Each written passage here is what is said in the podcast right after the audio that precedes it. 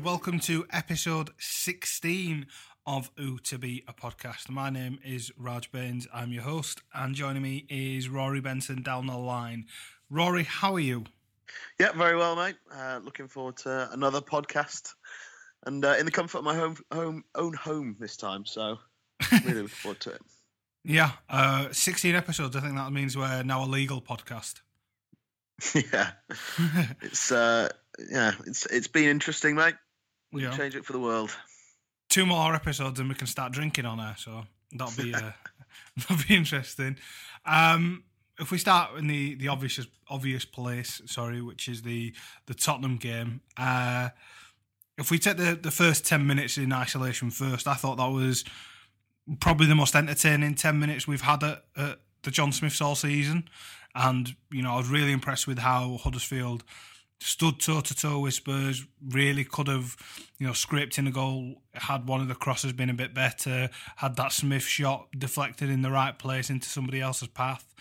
I thought that was really, really good, and it was almost unfortunate from a Huddersfield perspective that you know one sort of sloppy goal kick and a header back led to Harry Kane being through one on one. What did you make to the starting of the game? Yeah, I thought uh, Town started really well. Uh, started with loads of energy, which is you know what you need to do against one of the best teams in the league. And as you say, if an early goal had gone in, the whole complexion of the game changes. Um, as you said, it, it was unfortunate that they they conceded so early. After that, you're then chasing the game, and against a team like Tottenham, you, you don't want to be going out and chasing the game. So it could easily have gone either way in that first ten minutes. To be honest, I thought the rest of the game, Town weren't too bad. Um, creatively, maybe there wasn't enough there to to pinch a goal, um, but most most of the positions on the pitch, I, I thought Town played all right. They just came up against a team who were on fire and you know are, are one of the best teams in the league. So it's not one that it's not a performance I'm particularly worried about at all. Um, it's just one of those ones that you have to put your hand up and just say, well, yeah, they they, they were better than us on the day. Um, and you know that's that's what the, the amount of money that Tottenham spent. That's what it gets you. It gets that that quality, and also you know Harry Kane is just on his day is is unplayable, and and he was on fire again um, against Town. I think that's a good point to make. Is that it's not just that they were playing Tottenham, but they were playing a Tottenham team that were clearly motivated and had approached the game in the right manner and were, were ready to put in a performance. And had they played like that against almost any ti any side in this division, it was likely that they would have scored two or three at least against them as well, especially with Kane in the form he is at present. So it's not. I don't think it's anything to worry about necessarily. I don't think it's really a a reflection of of how good Huddersfield are in the context of the Premier League. It's probably a yardstick of how far away Huddersfield are from the top four, which is you know lofty ambitions. But I don't think anybody's sort of looking at Champions League places seriously and thinking that's where Town should be competing. So mm-hmm. that's not really a, a wake up call at all. If anything, it's just you know confirmation, as you say, of, of how good a side Tottenham are in this division at this moment in time. There's there's been some some fallout regarding the manner in which the goals were scored, and a fair few people saying that they were more down to individual mistakes than than great football. I think the third one you can probably put down to just Harry Kane being brilliant, although um, maybe he was given too much space on his wrong foot. But uh, if you're gonna give him space, you you probably want it to be on his left rather than his right. The first one was, as we say, a mistake from Christopher Lowe in that it, it, he misjudged the flight of the ball, and Kane managed to to get away clean after that. Yep. And the second one was just a weird tackle deflection that fell into the the path of Ben Davies. So I'm not sure there's there's anyone that I'd want to hang drawn quarter after that performance.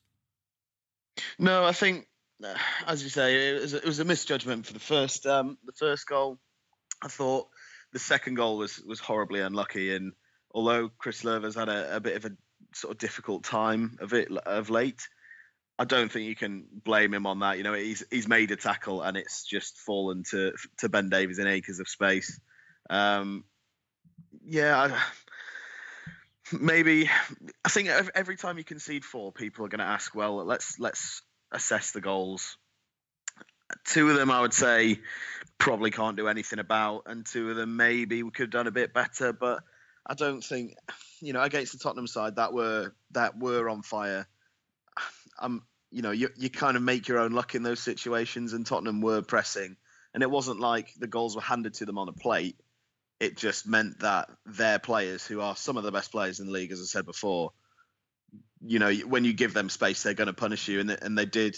You know, Town gave them two chances to be punished, and they did both times. So, you know, again, it's not something that that I'm particularly concerned about. You know, before before the game, I don't think anyone expected anything, and when the the fixtures were drawn, I don't think anyone would have thought, all right, okay, we'll we'll look at Tottenham as a, you know Tottenham at home, we can pick up points there. I don't think anyone would have got that, would have said that. So you know, it's one of those. Well, you were you, you were saying that in off. the office to me all last week, so you've you've been awfully quiet about it since. What? Uh, what? Saying that they? I, I said they they might be able to get something because of the way they've started, but before the season, no one would have said, "All right, Tottenham at home. That's that's the game Town can pick up points." No one. No, would have said know, that I at all. I'm only I'm only teasing you. Um, if, we're, if we're on about teasing, the only thing that I thought was untoward in the game was uh, well, there's two things really. There's uh, the first one was the fact that Moussa Sissoko managed to score a goal, which is you know something I never thought I would ever see in my life. Uh, he did his very best to miss it. Don't get me wrong, but his name's still on that score sheet. And the other one was was Dele Alli's dive, which is interesting given the proximity with which it's come from the Van La Parra incident. Interesting that it comes on the same weekend that Burnley had a man yellow carded for diving as well, and Sean Dyche was uh, somewhat quiet about that as well compared to what he was in the the Van La Parra incident. So I think you know what we were saying last week about you know that that one dive not being a reason to sort of uh, to write off Rajiv or or you know use it as a stick to beat him with too heavily has sort of come into fruition just a week afterwards because we've we've seen it in so many different instances in such close proximity to that one incident. Yeah, I think maybe because Rajiv Parra's last week, obviously it's it was our team, so we're we're going to analyse that. I think Dele Alli's was you know equally as bad. Um, Three 0 up away against a newly promoted side. There was just no need for it. Exactly, and I, I think you know, I think Match of the Day maybe didn't make as much of it as the Rajiv Van La Parra dive because it's Dele Alli and he's sort of the golden boy of English football at the minute. And um, other things had happened in the game, unlike the Burnley match. Yeah, true. Um, but yeah, it's it's it's not nice to see. You know, we we we you know said what we said about Rajiv Van La Parra. You know, not not being not that not being sort of something that we want to see in the game, and we don't want to see it for another team, be it you know against Town, for Town, or you know nothing to do with Town. It's just not something that should be in the game at all, and it's you know it was it was not nice to see, especially after last week. That's you know after Rajiv Parra did it, you, you would have thought you know well players you know maybe would learn from another player and not do that, but to see two in a week afterwards, it's just you know it's it's it's not nice for the it's not good for the Premier League as a brand and it's also just not nice to see as a as a football fan. Yeah. Um, another thing that has sort of been tabled as a, an accusation or maybe a, a, criticism of how Huddersfield played is that they've been described as, as naive by a lot of people because they did try and play football against Tottenham, which a lot of teams don't, and, and some of them that don't get some joy out of it. We've spoken before about how until Jonjo Shelvey was sent off on the opening day of the season, Newcastle were were fairly even with Spurs in, in containing them. Swansea have gone to Wembley and got a point. Burnley have gone to Wembley and got a point. Um, so these are these are teams that have been fairly unambitious in the way that they've attempted to play against Spurs, and they've they've come out of the game with something to show for it. It's not been particularly attractive. I don't think anybody really enjoyed those matches either Tottenham perspective or you know away fans even though you know they celebrate at the end because they've got a point against a big team it's not particularly memorable. Um, I think there's echoes in in other conversations and debates we've had between ourselves in the past in this but what did you make of the way that Huddersfield set out? Because I was very supportive of it. I think it takes you know, fairly big set of stones to go out and try and play football against a side that are as good as Tottenham. And as we said with those opening 10 minutes, had, had things gone another way, you know, perhaps people wouldn't be as um, negative about that that mindset because, you know, Huddersfield could have quite easily gone out there, stuck ten men behind the ball, completely abandoned philosophy, and still been pumped by five, and nobody would have enjoyed the game. There would have been none of that camaraderie or, or goodwill after the game because nobody will have enjoyed the experience. So, do you? What do you make of that? I think. to be honest, I think although, as you said, I, I think it's great that Town stick to their philosophy. I think it's, you know, David Wagner is right to stick to his philosophy because, you know, it, it's it's got him all this success in the past. One thing I would say in terms of, you know, sort of learning from from the past, maybe not your own past, but others uh, who have who've gone up. Say Blackpool, who went up had a really good start, played attacking, attractive football all the time. After Christmas, it, you know, people started to work them out, and they didn't have a plan plan B. Um, I think they stayed up in the first season, but went down the next season. What I would say is that a plan B is not a bad thing to have. Um, although Town's plan A, I would say, is probably better than than Blackpool's was back then. I still think a plan B is is you know a, a good thing to be working on you know, if you're going to maybe Tottenham away or, or any of the top six away, to be honest, um, and occasion, you know, also Man City probably at home. Obviously, it worked last season in the cup, but you know, being the Premier League and they're going to be playing all of their top talent and the way that they're playing this season as well, I think, although it's, although you know you've got the success from from the way they've played before, I do think that you have to be sort of multifaceted in the Premier League. You have to be able to play in different ways. And although you can play in different ways with the Terrier mentality being there, and you can, you can play in different ways, but the philosophy staying the same, you do sometimes have to sort of take into account who you're coming up against. I'm not saying that David Wagner doesn't do that, but I think against Tottenham we just we saw another sort of town performance where you know we it may have been worth I don't know, having another central defense. Uh, well, I, guess he was hamstrung with injuries, but having another central midfielder in there, you know, maybe start Billing Mooy and Hogg, um, give yourself a bit more protection. Um, but you know, it, you know, he's got down to the Premier League, um, so you're not going to argue with any of his decisions.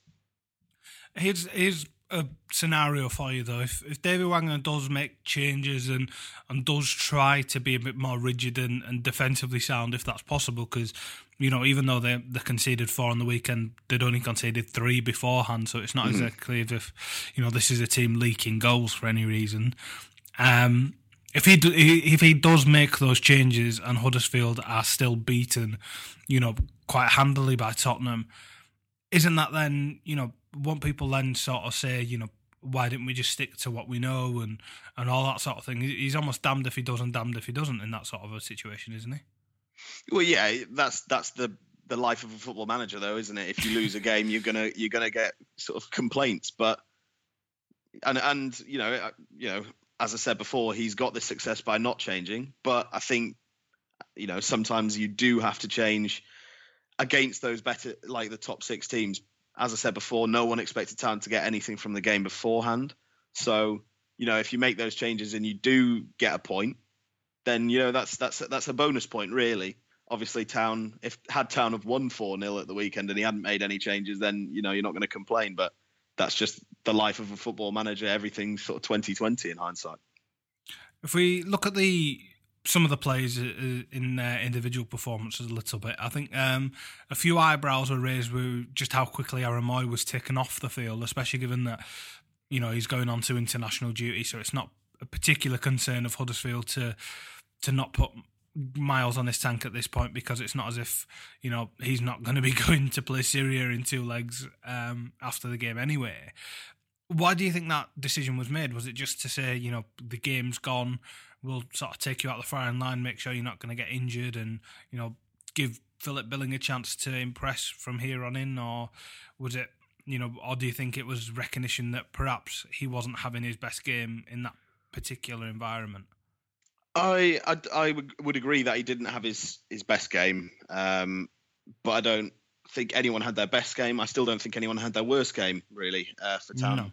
So I think probably the decision was made because because he's played a lot of games up until this point. He has got more games over the international break, so maybe a, a, a rest is needed for him at certain points when they when they can sort of give him time off. Um, and yeah, and uh, as you said, the game had the game had gone by that point, so you're not really risking him. I think if it had it been one 0 20 minutes to go, we wouldn't have seen Aaron Mooy getting taken off the pitch. So you can see why he's done it. Um, and I think, you know, with, with, these two games against Syria coming up, I think getting him sort of a bit of rest, although, although you know, it might not make a huge amount of difference for someone like Aaron Mooy who does play a serious amount of games. Come sort of April and May, he might have a bit more left in the tank if you can t- if you can take him off at certain points. The flip side of that is, for me, I think Christopher Schindler aside, Philip Billing when he came on was the most positive thing about that game. I thought he was he was excellent. He was back to the, the type of form and performance he was putting in at the, the start of the season in those Palace and Newcastle games. The way he carried the ball was incredibly confident. You know, the passes he was playing were, were excellent. It was he was getting more um, he was cutting behind Tottenham more than anybody else had with the ball previously before him coming on. And we've seen him do this against top sides previously. It was his assist against Manchester City in the away leg last year that, that got uh, Huddersfield ahead. He, another couple of balls in that game probably should have been finished off. I think one was to, to Joe Lolley and he finished really poorly. And even this season, we've we've seen him do similar in sort of the the Rotherham Cup game when he came on and changed that game as well. Is this something that sort of we should be aware of? That you know we know Billing perhaps is missing consistency at the moment, but that's obvious given his age that he's not the complete article yet. But are these pockets where he clearly is in the mood and and does have the ability to do things with the ball that nobody else in that Huddersfield squad does. Should he be getting those minutes there when needed? I yeah, I think you know, being a young player, David Wagner has an outstanding record of developing young talent. Phil Billing is a massive talent, and he will go on to be a Premier League footballer for, for years to come. I think if he if he chooses to, um, and and doesn't move abroad or wherever um, because I think there there will be you know clubs coming in for him, you know, in the next few years, that sort of thing. So Swansea yeah. body tried with a ten million pound bid if uh, if you know rumours are to be believed. Yeah, exactly. So you you know that people are you know even if that bid wasn't true, you still know that people are de- definitely looking at him because of his performances last year and because of the performances at the start of this year. So he's one yeah, of those players. No smoke that, without fire, is there? Exactly. So there's there's you know, he's an exceptional talent. He's one that I think is just going to get better with age and a bit more maturity. Um, I think playing alongside the likes of Jonathan Hogg, Aaron Mooy and having Dean Whitehead in the changing room as well, you know, that's only going to benefit him in the long run. Um, and uh, hopefully, he's someone that's going to have a long and prosperous career with Huddersfield Town in the Premier League. Um, you know, he, he's shown that he's got pretty much everything to his game. Um, and as I said, I, it, I think the, the trouble for him is that he's in one of town's sort of strongest positions on the pitch because they've got Aaron Mooy, they've got Jonathan Hogg, and they've got Danny Williams. You know, three players sort of, and Aaron Mooy is going to play pretty much every game. So you've got almost three players playing for that one position. And he, you know, David Wagner likes his rotation. He'll keep switching it up. I think that'll benefit Phil Billing rather than playing every single game week in week out. I think it'll benefit him to drop in and out and you know play against certain teams and not play against others. So yeah, it's an, he's an exciting player to watch, and he's going to be an exciting player to see sort of grow into what he will be in the future. He was only given a, a five in the paper, which I've already aired my grievances with. Is that a, a, a score you agree with? I mean, um, sort of the, the player ratings is something as a as a whole that you know you've got to take with a bit of pinch of salt because there's only so much you can deduce from a number and a sentence. But I thought a five was perhaps a little bit harsh. I think uh, I, th- I thought it was probably worth more than a five. I think the as you said, it, the player ratings are. You know, to, to to for a football cliche to say a football cliche, you know, football is is a game of opinions. Yeah. Um, I thought he, he was worth more than a five. Some people didn't. Some people did. So it's, it it's one of those somebody things that, that, that divides opinion quite handsomely. I mean, if you you ever speak to town fans and, and, and whatnot, there'll be some that clearly rate him and see his his future being really big, and there's others who, you know, have questioned his mentality and his work rate and what have you, and and he seems to be, you know, a marmite sort of a footballer for for some reason. It's almost as if, you know, because some of the things he does is quite nuanced. Because there's, you know, he's not, you know, Aaron Mooy in that he's not making all the tackles and clearly doing all the running. He, he does, you know, less, more understated things than, than perhaps other players do. Um, that tends to feed into this uh, perception of him that he doesn't do enough when he's on the pitch. I think so. I think I think you know I, am I'm, I'm a big big fan of his. I think he's going to be a really good talent. I think you know maybe yeah. there is a bit of a bit of learning to do on the mental side of things, but you know that just comes with age. That you know you, you learn that through experience. So that's not really an issue for me. Um, you know, I, I, would say although he does split opinion, he probably doesn't split split opinion as much as say Rajiv Van La Parra. Um, some people seem to absolutely love Van La Parra. Some people think you know his end product's not there or what have you.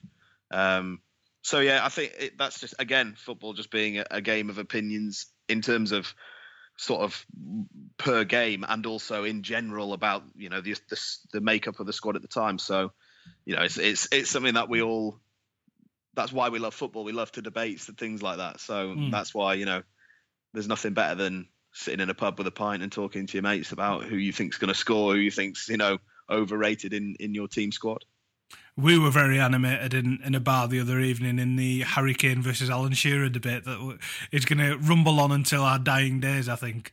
Uh, well, there's no there's no debate there, mate. So uh... yeah, it's obviously Harry Kane. But um, one of the other things that seems to have divided uh, town fans is. Speaking of Harry Kane, the applause he got um, when he, he left the field. Uh, obviously, I, I was watching it from my season ticket seat rather than the away end, and sort of without thinking, I stood up to give him a, a clap as he was leaving the field, and I actually felt quite uh, relieved that others around me were doing so at the same time because it may have outed me otherwise. Uh, but I, I, thought it was a, really nice touch personally. It may obviously feed into my bias, but um, I thought it was a, a, great acknowledgement of what was a fantastic performance. I think it showed class and humility in a way that perhaps other clubs don't. I, am not.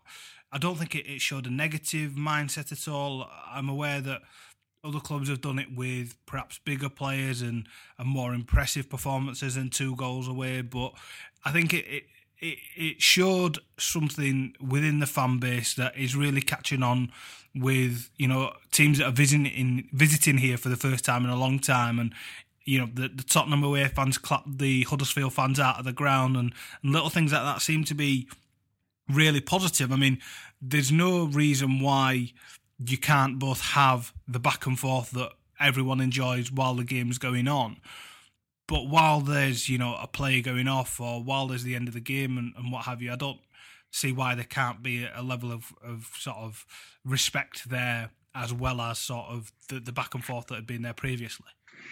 Yeah, I thought I think you know you, you everyone recognises good good players and, and good performances. So and Harry Kane deserved his round of applause. He, you know he's been exceptional. He was exceptional at the John Smith Stadium, and he has been for you know the last month or so. Um, and and the, the crowd recognised that.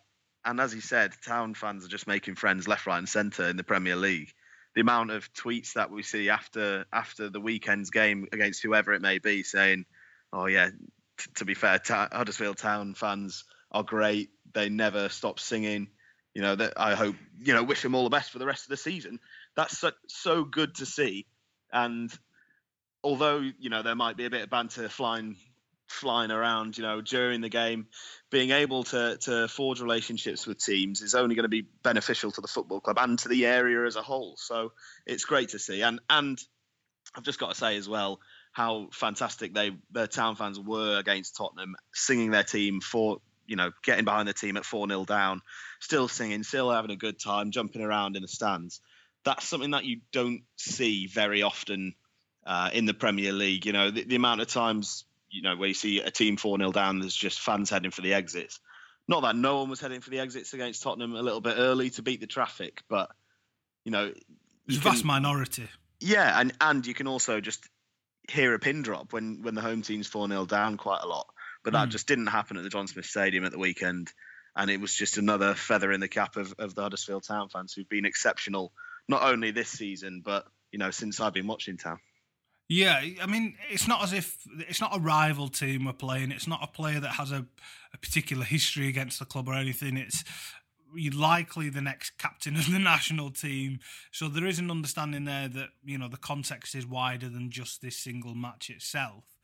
Um, I mean, there's there's people in that ground who will have seen Harry Kane play when he was, on loan at Leyton Orient and scored a goal and got sent off, and they'll have seen him from being a teenager returning to when he's in his mid twenties as one of Europe's most informed strikers. I think in 2017, the only person who scored more club goals is Lionel Messi, and that takes some doing given the names that are underneath Kane in that list. Um, it's I thought it was a fantastic thing, and, and as you say on the wider point of of how much people are enjoying coming here to watch football. I don't think that that points to sort of you know the word that's often used is tin pot, um, and I don't think that that points to sort of a tin pot mentality. I don't think anyone's sort of rolling out a red carpet or being overly sort of uh, accommodating for anyone. What made me laugh most in that game was the Huddersfield fans, in no uncertain terms, reminding the Spurs end uh, who had more league titles, which I found really amusing.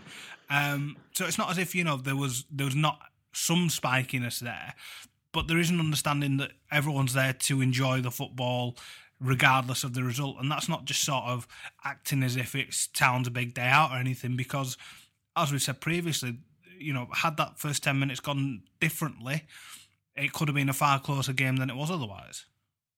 Yeah, and uh, I think, you know, it's not about sort of clapping players for the sake of it. He had a decent game, and, and he took the game away from Huddersfield Town. And as as you said, you know, T- Town could have taken the game by storm if they'd got a goal in the first sort of five minutes, but you know, it, it was Harry Kane who put it out of reach. So yeah, fair play to him. Give him a clap, and you know, we'll get him next time. Yeah, it's not a, it's not as if it's going to be a a weekly occurrence. It's not as if it's something that's happened in the past. It's not as if every time Harry Kane comes to Huddersfield now he's going to get clapped off the field. It just depends on sort of the context of that one game, and I think to the people who who did it and whatnot, they they knew the reasons they were doing it, and they sort of there was the same idea and and um, an intent behind it, and it was more sort of just acknowledgement and appreciation of the performance rather than than anything else. And I don't think there's there's anything too negative to be to be said about that personally. Yeah, yeah, I, I agree with you, mate. I agree. Um, if we discuss sort of another couple of players just while we're here. Um, Laurent de Depoitre, again, I thought was absolutely outstanding. Um, I wrote a piece sort of prior to the game saying that, you know, he's subverted expectation depending on, you know, what people thought immediately, including ourselves when we saw him and just his appearance and sort of his initial um, runouts for the club. We thought, okay, last 10 minutes of the game, we'll bang it up to this lad, and you know he's not going to be very mobile. He'll be very strong, and you know there's it's essentially the, it's not going to be a nuanced player we've got here. It's a blunt instrument for when we desperately need a goal and he's been anything but that. I mean, he's his movement is fantastic. His energy is brilliant. His work rate yesterday, not yesterday, sorry, in the last game, even when 4 0 down, was fantastic. He, he didn't stop running and didn't seem to want to stop running. I was gutted for him that his his long range strike just hit the wrong side of the bar because had that gone in, I think it would have given the ground an even bigger lift, even if it had just made the scoreline 4 1 to see a, a goal of that quality for a, a player that is really starting um, in the process of sort of winning the hearts and minds of the fan base over would have been a, a really nice moment. And I think no less than Huddersfield probably deserved for their efforts. Um, are you as enamoured with him as, as I am? Because he's he's sort of he's slowly going into you know my my list of favourites. Not that I should have any, but you know everyone does. Yeah, I've, again, he's a striker in form. I mean, he's only got sort of one goal in his or two goals in his last last few games, but he's just the the movement and the way the effort he puts in on the pitch is is exceptional, and that's you know that's half the way to winning over the fans is just showing that you're putting the yards in and and you know you're running yourself silly every game, and that's what he does. He also holds up the ball really well for for the other sort of maybe pacier players around him to get beyond him. Um, he brings players into play, and as you said, it, his strike from distance that is a strike of a man who's confident in his ability, who had a, maybe had a bit of a, a shaky start, but has just grown into it. Um, I think he's well suited to the Premier League in, in terms of his attributes. You know, he's he is not just a big man as as you said we thought at the start of the season. He's also got a decent touch on him, um, and the strength to hold it up, and also the pace to get sort of in behind, work the channels you know, and, and the goal against Leicester where he rolled Harry Maguire, that's you know that that was a, a very very good goal. You know, you, I think the excitement was all around Steve Mounié for coming for a, a club record fee, but you know Laurent Depoitre can really play football too, so I think he's going to have a, a really big role to play in this season. I think he's sort of he may have proved that it's not going to be the Steve Mounié show, you know, week in week out. It, it, it might be a case of David Wagner rotating and bringing in you know, whichever player thinks at the time.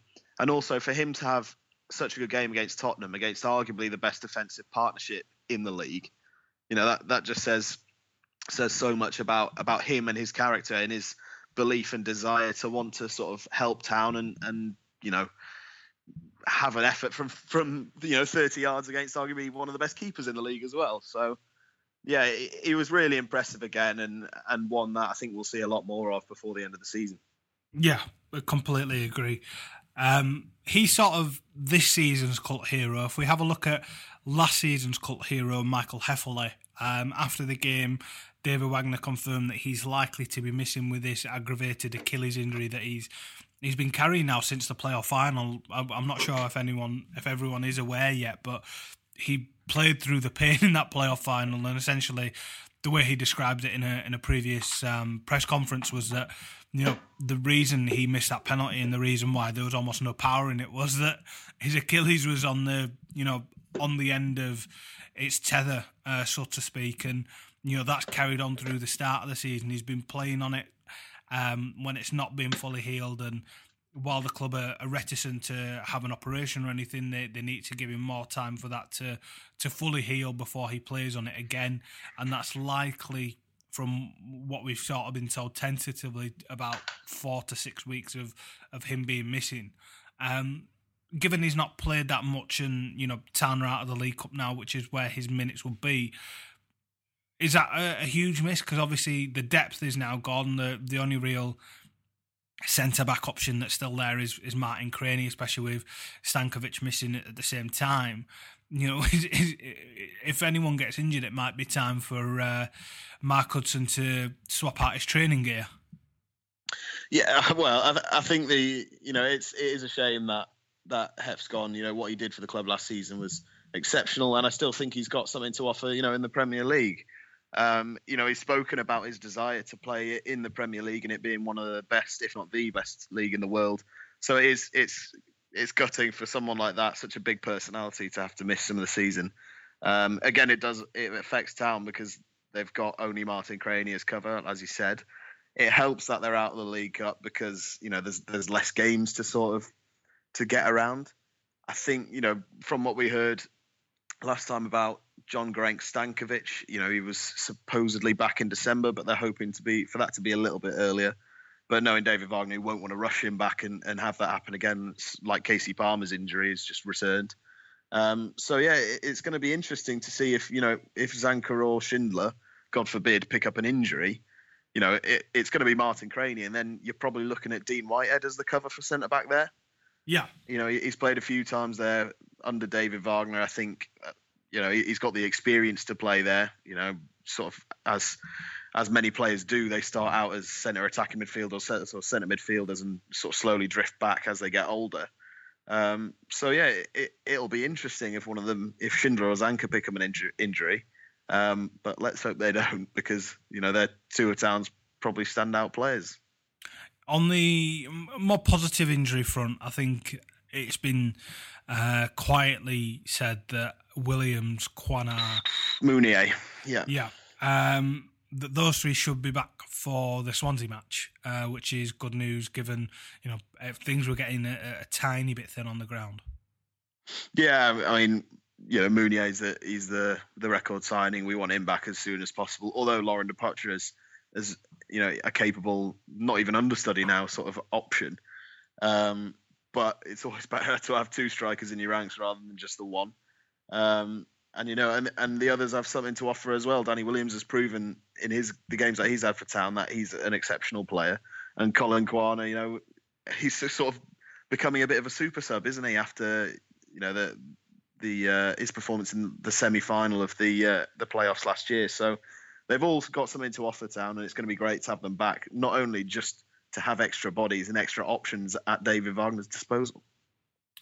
We've actually had a, a question in from Matt Robinson, uh, which I'll drop in now because it sort of makes sense at this point. And you know, what's the likelihood? He's asking of Depoitre and Mounié starting against Swansea. It's something we've we've touched on lightly in the past, but you know, especially with the the lack of goals in the past few weeks and, and how well Depoitre has been playing, as a likelihood of, of that partnership being, you know, given a chance from the start at all increased, or given how we know David Wagner is committed to his system and, and is likely to to try and fit players into that system, and then trying to, you know, create a new system to fit players into in, in any sort of other sense, is it less likely than perhaps some people are, are wishing it would be?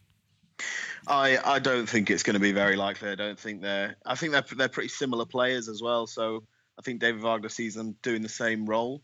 I don't think he'll he'll change from the one up front and the sort of four two three one formation that he's got. I think he he likes playing that. That's what's brought him success, and he'll stick with it. Um, it would be interesting to see them up front together because I think they'd push around a few defenders. Um, but then you're going to have to drop sort of one of your probably one of your creative players after that and then you know that might throw the balance of the team off. And I, I just don't I don't see David Wagner sort of sticking two up front really at, at any point this season. If I think if they were still in the League Cup, then maybe he would have experimented there, but not in the Premier League, not with whatever's you know what's at stake in in the top tier of English football.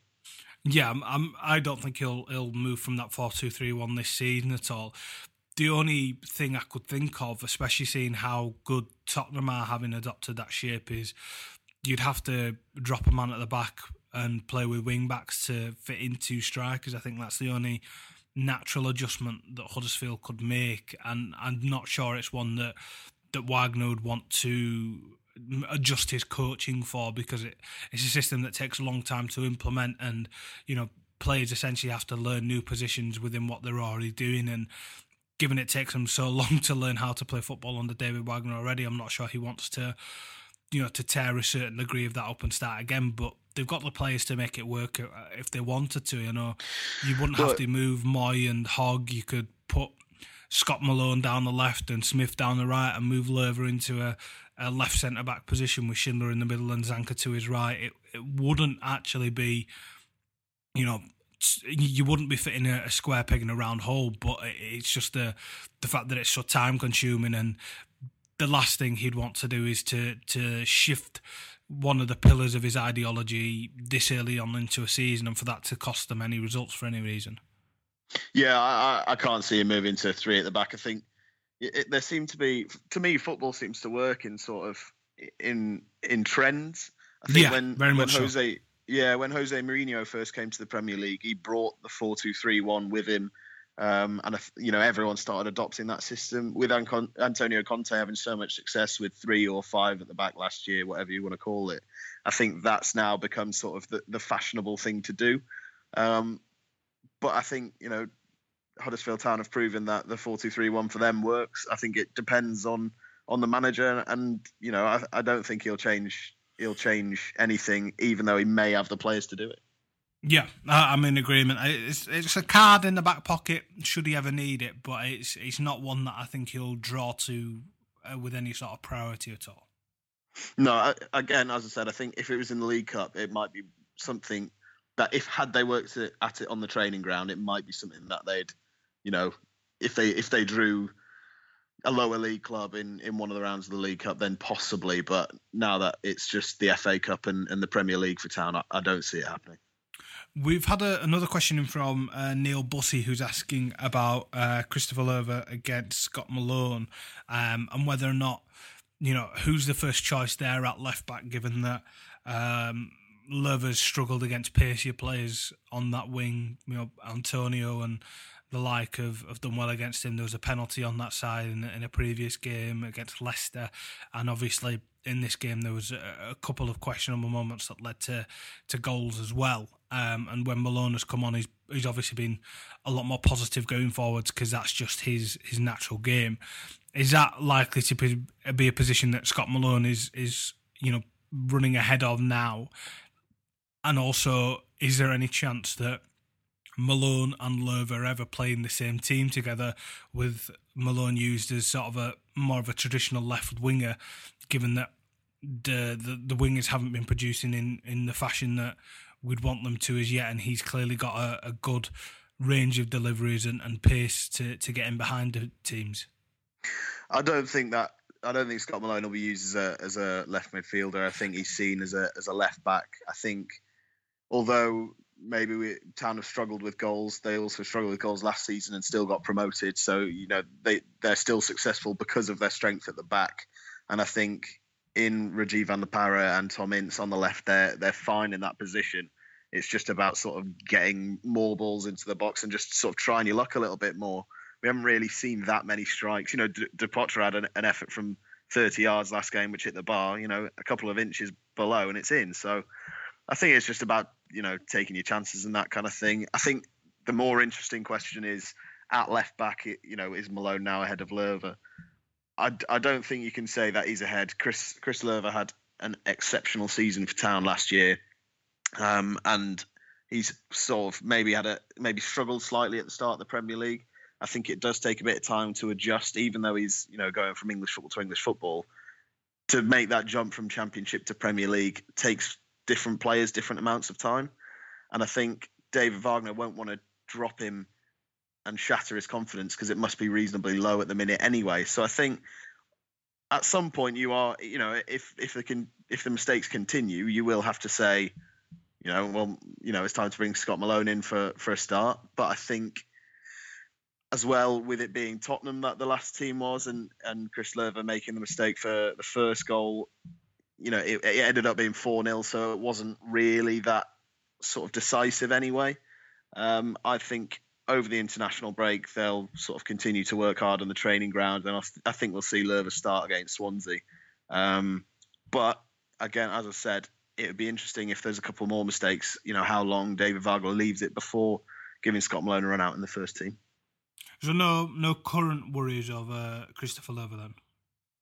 Not, not for me personally. I think you know, he, although he's sort of maybe stuttered at the start of this season, I, I think from what I saw of him all of last year, I think he, you know, he's got all the makings of being a Premier League player. It might just take him a bit more time to adjust, and I think fans need to be patient. I also, I think David Wagner will be patient with him because he wouldn't have brought him to the club if he didn't think he could do a job. You know, he, he was an ex Dortmund player, captain of Kaiserslautern. I think you know he's got all the makings of being a Premier League left back. We we actually got some audio with David Wagner after the, the Tottenham game where he was asked about playing Malone and Löwe, and he said that's something that they could explore. But similarly, you know, he echoed what you said in that primarily Malone is a a left back. So it's it's something that you know if if Town continue to struggle in the wide areas going forwards, it it's something he doesn't seem to be entirely against. But again, it's it it's not something that seems to be a priority at present. No, I, I, I think David Wagner will keep his options open, and he'll say, "Oh yeah, maybe we'll try that, maybe we'll try this." But for me, again, again, being knocked out the League Cup, it's not something that you. I don't think he'll try it in the in the Premier League. So, as much as it, he will keep his options open, and he'll say, "Oh yeah, I might try him there, him here," I I don't think Scott Malone and Chris Löwe will play too many games together this season. And if they do, I think it'll be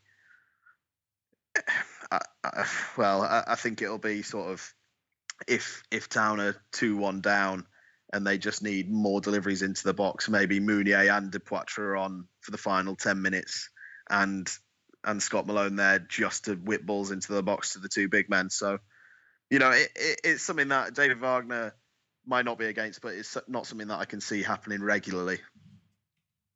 Um, just before we go, I think that's everything we need to talk about the club at present. But um, on Thursday's podcast, we're going to try and do something different, and it's going to require some audience participation.